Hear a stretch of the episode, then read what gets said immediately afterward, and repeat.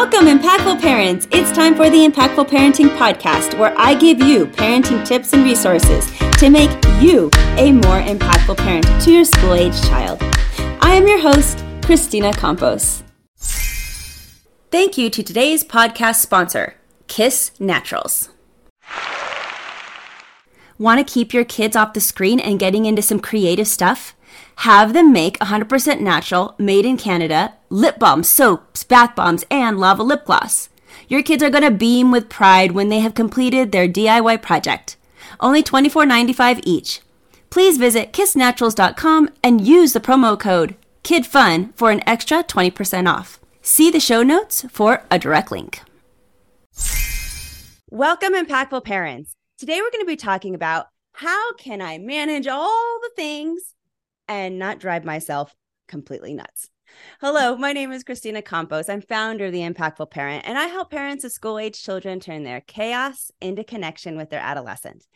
I am a mom of four kids, a teacher that has taught every grade from preschool through high school. And today I help moms and dads like yourself to navigate that exhausting, confusing, frustrating, and rewarding world of parenting. So, welcome to The Impactful Parent. Now, let me introduce you to my co host and my best friend, Melissa Clark. Melissa is a mom of three and has been a teacher, a social worker, and a therapist. But Melissa found her true calling with Gestalt coaching. And today, Melissa helps people heal past wounds and step into their best self with the Gestalt method of therapy. Welcome to this episode of The Impactful Parent because we're really glad that you're here. Today's episode is all about how can I manage all the things and not drive myself nuts.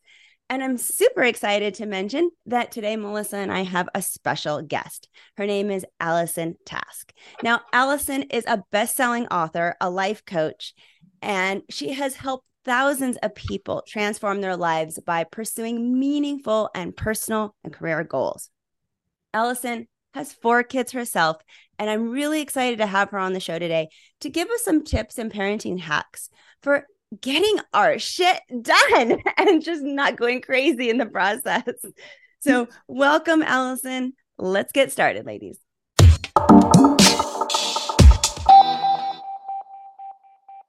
How do we even approach this question of managing all the things? You know it's so funny when i when i was listening to you give this beautiful energetic preview to your sh- show and saying all the things and you just said it again right? All the things. My first thought is what do you drop? Um, my best friend is a is a doctor and she does end of life care end of life care right? She's all about triage. What's most important right now and what can wait um, and so when I hear you th- say all the things as we're entering, you know, into the holiday season, I think, all right, what can you take off the list? What can you say no to? So that's always the first thing, right? Always the first thing is what's absolutely important, what doesn't have to happen, right? Um, what what gifts can I do a little bit lighter? Um, what parts of the meal can I skip? What social obligations can I say no thank you to? Because in the end, I'm more depleted than filled. So first, how do we get leaner, right? And then when we see what we're left with um, how do we come how do we come become more efficient? For some reason it seems like carpools have gone the way of the wayside. You know i remember when i was little i was carpooling all the time. That seems to not be happening anymore. Maybe people are hiring their own nannies. Maybe people just I, I know people don't have more time. So it's it's interesting to think of what you cannot do and then what you can optimize for the things you do want to do. So to continue on with that are there specific tips or hacks that you have for parents? Like I love the carpooling idea, but something really specific like that to help put just generate more ideas of how we can make things more efficient and intentional with our time? Well, efficient and intentional to me are are pretty different things. So let's do one at a time, and I'm just going to go with intentional because I like that more. Um, so there's a lot of people. I I pick up my kids from school every day, and I do it because I chose a school. We're in a an elementary school. It's a public elementary school, but it has this huge backyard, right? It's huge yard, big soccer field, multiple soccer games going on at a time. And I think it is a great perk of that school to have that physical space, right? Where I live in the suburbs, there are parks, but they're underutilized because from what I can tell, a lot of people are inside playing games, not so much outside. But when my kids burst out of school, and they do, um, they're there with all their friends who've similarly bursted out of school. So today I will bring a soccer ball and a football and see how long we can stay there. Sometimes it's half an hour, sometimes it's an hour and a half. The weather's good today, right? So it's probably going to be a long day. So I'm going to be very intentional about the school we went to, the physical space we have, the other children there, and I'm going to be intentional about using that space. So if you choose to pick your up kids up from school and you want to be intentional about it, enjoy it, right? If you don't enjoy it, don't do it. The things that you find yourself resisting, find someone else to do them, find another way to get them done, and make the things that you choose to do things you are enjoying doing. So that's what I would say about intentionality. Efficiency um, is a different thing, right? We we two of us here have have four kids. Melissa, I'm not sure how many children you have. Mm-hmm. Also yeah, three. Okay, good. So so everyone's outnumbered between the parents and the children. So an efficiency is y'all want to play sports? Pick the same sports to play, right? Pick similar sports so we can do it. I have twins. So when my twins play the same sport, life just became a whole lot easier for me. I have a rule. You can play two sports a season. That's it. Two, I have three children in the home now. Two times three equals six. That's six sports throughout the week that I'm getting you to multiple practices, multiple things. That's my limit. My kid wants to play more. You can do one travel and one rec. That's it. Right. So that's putting boundaries and limits. I remember hearing once uh, Michelle Obama said, You will play two sports, you will engage in two arts. I pick one, you pick one. I'm not as badass as Michelle Obama. So I'm okay with just limiting it to two and two.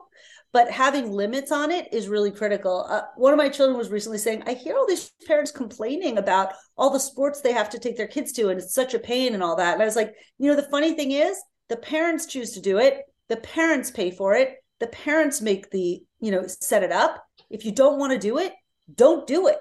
Yeah, I'm going to comment on that because there's so many families who are stuck in a cycle of feeling like they're obligated to do all the things and their kid has to be in this and they have to be in that and they got to do this too and we got to volunteer and really where is this pressure coming from? I'm going to challenge parents that are feeling like that that are listening to this right now going where is that feeling coming from? Who's telling you that you have to?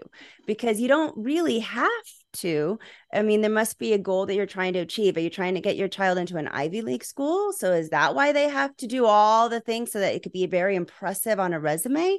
But what is your why?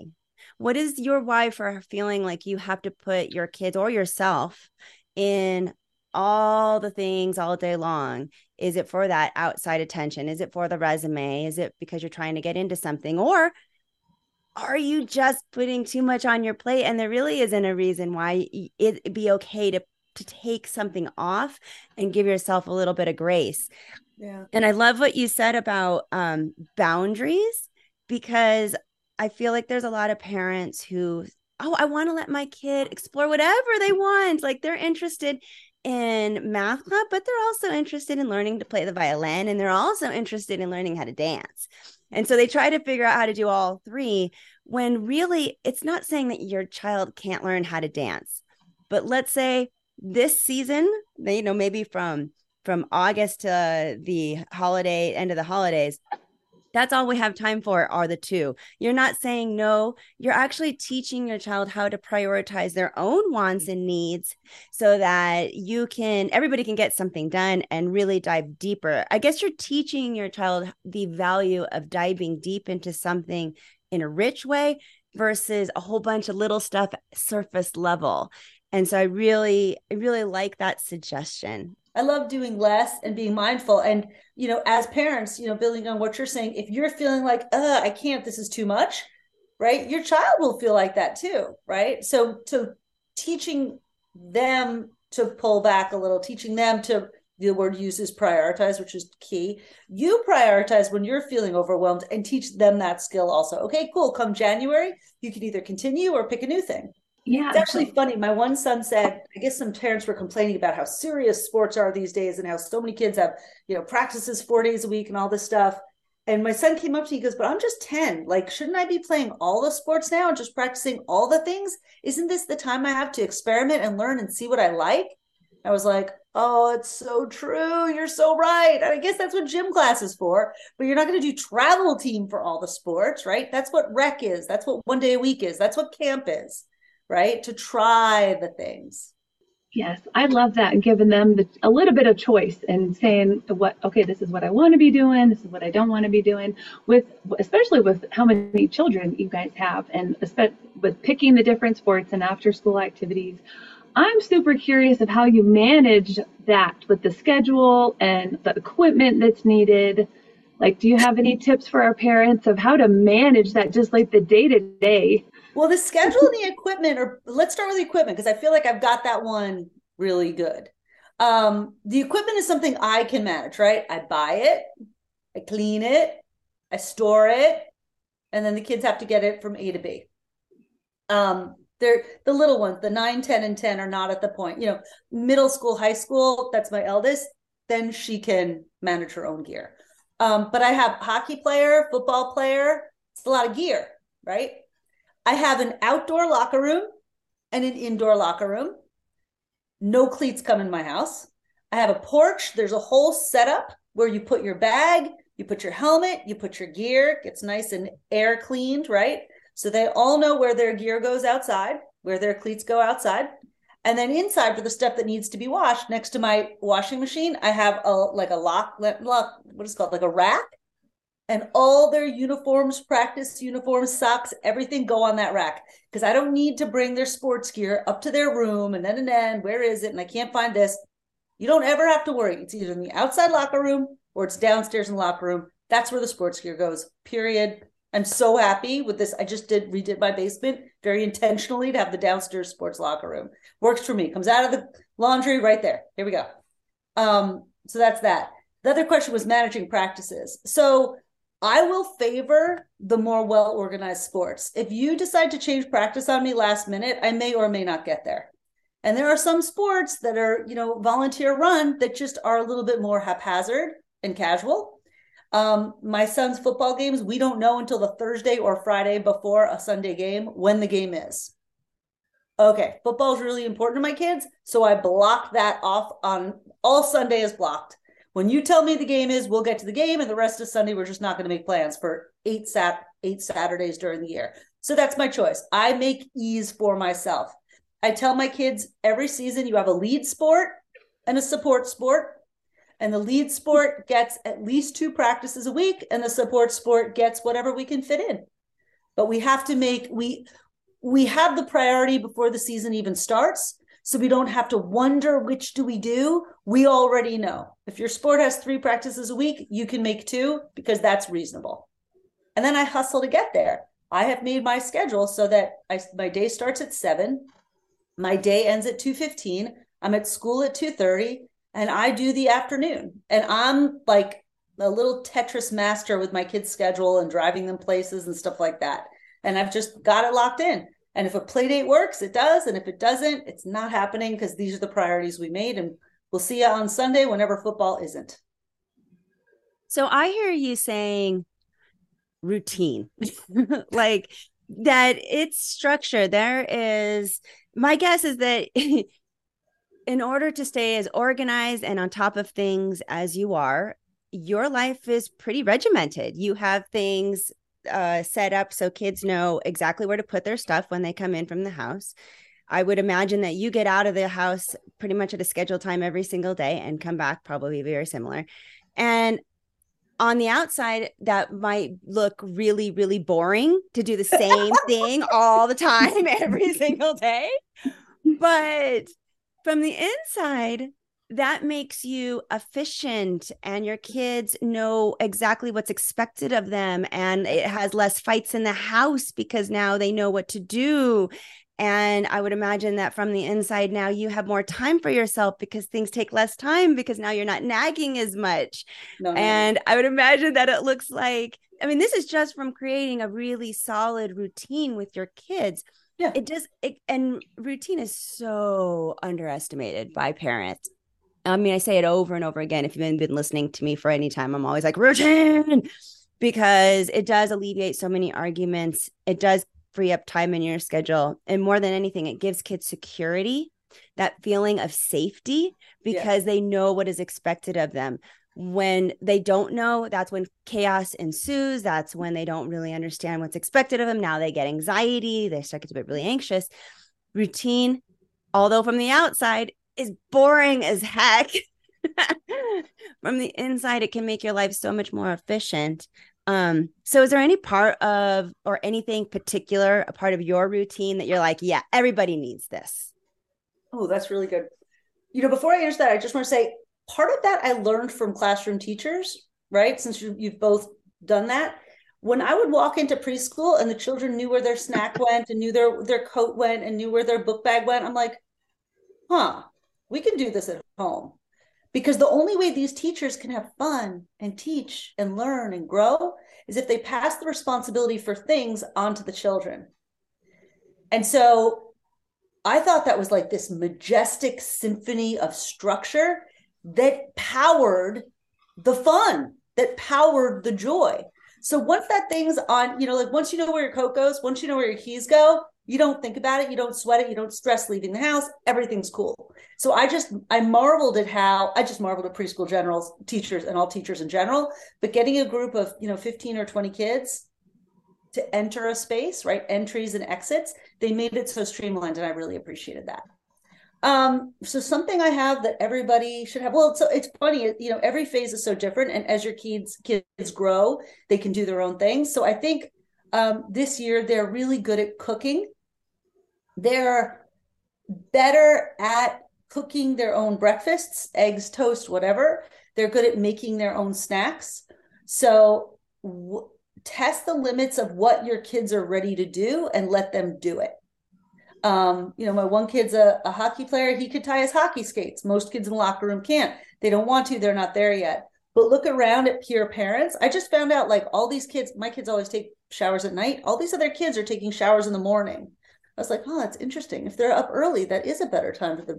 So it's just always like um, tweaking your system and seeing what your kids are ready for now, right? My kids are 10 and 9. When I think about them driving, I get like way freaked out, right? That's two steps too many. That's ten, six years. They're not there yet, but they are ready for some middle steps.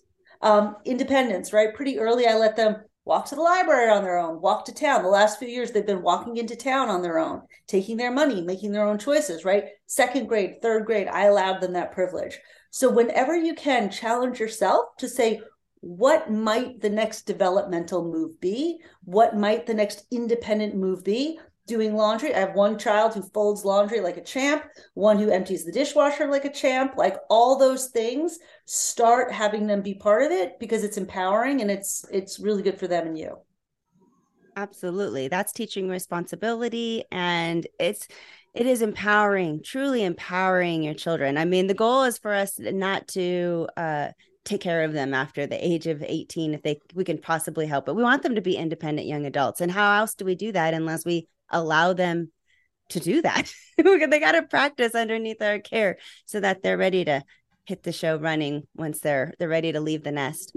Well, that brings me to my last question and that's about mom guilt because when moms can't do all of the things, we experience mom guilt. It's horrible. We start to get depressed, we feel less it's really bothersome because we think that other moms are doing so much better. Why can't I? So we start to experience this mom guilt of I'm just I'm not hitting the par. I'm not getting as much done as I need to get done. And if I'm a mom and I'm listening to this and I, I just haven't gotten those ro- routines and systems put into place yet to help me get all the things done, I'm probably experiencing that. So, mm-hmm. do you have anything that you can say to mom guilt and maybe how can we deal with that until we can, you know, get some of these systems into place? Well, I love you bringing that up. It's an, a really important topic and it's um, you know, are uh, uh, the question I would ask is are you feeling mom guilt because you're doing less than your neighbor? Or are you feeling guilt mom guilt because you're feeling let like you're doing less than you know you're capable of doing, right? So, if it's you're doing less than your neighbor, look at your neighbor for, so for example, I'm not good at throwing parties. I'm not good at giving gifts. I'm not good at doing art and having a mess in the house. Like I know some things I'm not good at doing, but like other moms are so good at crafts and host these amazing parties. And I go to them and I am so grateful, but I don't put the pressure on myself to do it because I just know it's not my skill. I do have other skills. I'm good at volunteering. I ran the PTA. I'm good at organizing. I'm good at um, all kinds of social justice work, right? So I put myself in the areas where I'm good and I let other people do the things where they're good. And I don't get mad at myself for that. I just really put my energy in where I'm good. And that feels good. Um, if I'm mad at myself for not doing all the things, I can relieve myself. Like some people are math people, some people are word people. Like, which are you? Find the mom things you're good at and do them. Um, when people have a play date at my house, they know their kid's going to get their homework done because before we do anything else, we do homework. Other moms give my kids lots of treats and candies and cookies and have fun at that mom's house. That's how she does that. That's how I do it. I'm not trying to be her. She definitely doesn't want to be me. So it all it all comes out in the wash. So you've got to be okay with what you're able to do and just do that and forgive yourself for that which you're not. Yeah, really stepping into who you are and not who you aren't. I think that's really important and so difficult for so many moms to do, but we'll say it over and over and over again until they get it. like, it's okay. Give yourself grace. It's okay to yeah, rest. And, and appreciate your neighbor, right? I told one of my friends, like, my son loves having play dates at your house. He has a list of who the best moms are. I'm not even near that list. Like, you guys are all so good and so kind and generous, and it means so much. Thank you. Now, if people are resonating with everything that you're saying, you are a coach and you are an author. So tell us, how can people get more of you? Well, thank you. So I try to keep it simple. I have one portal to me. My name is Allison Task, and that's also my website. So it's allisontask.com. Um, you can find my books there. You can find my coaching session. All that stuff is right there. You want to set up a session with me, um, I do different coaching packages, but it always starts with an intro session. So you go to allisontask.com slash intro. Um, I've written five books, but my best-selling book is called Personal Revolution, and it's a DIY coaching guide. It's um it's quite cool. It's built on, you know, I've now coached for almost 20 years, but my first it was my first 10 years of coaching. It was a uh, best practices based on that, like a simulated DIY coaching program. It's called Personal Revolution. You can find it on allisontask.com slash book or Amazon. Many libraries carry it, but it's called Personal Revolution and it's written by me, Allison Task. Thank you so much, Allison. I hope that everybody goes out, gets your book, checks out your website, get your coaching if that's what they're needing in their life, because you have a lot to offer. So thank you for being here.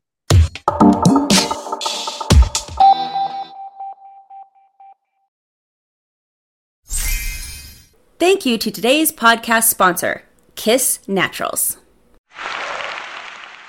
Want to keep your kids off the screen and getting into some creative stuff? Have them make 100% natural, made in Canada, lip balms, soaps, bath bombs, and lava lip gloss. Your kids are going to beam with pride when they have completed their DIY project. Only $24.95 each. Please visit kissnaturals.com and use the promo code KIDFUN for an extra 20% off. See the show notes for a direct link. Thank you for listening today. Remember to subscribe and share this podcast with a friend. And don't forget, the Impactful Parenting Podcast is an extension of the Impactful Parent community. Go to the Impactful Parent website and download the free Impactful Parent app so you don't miss a parenting tip that can help you and your family. Thanks for listening today. So go to theimpactfulparent.com and see you next episode.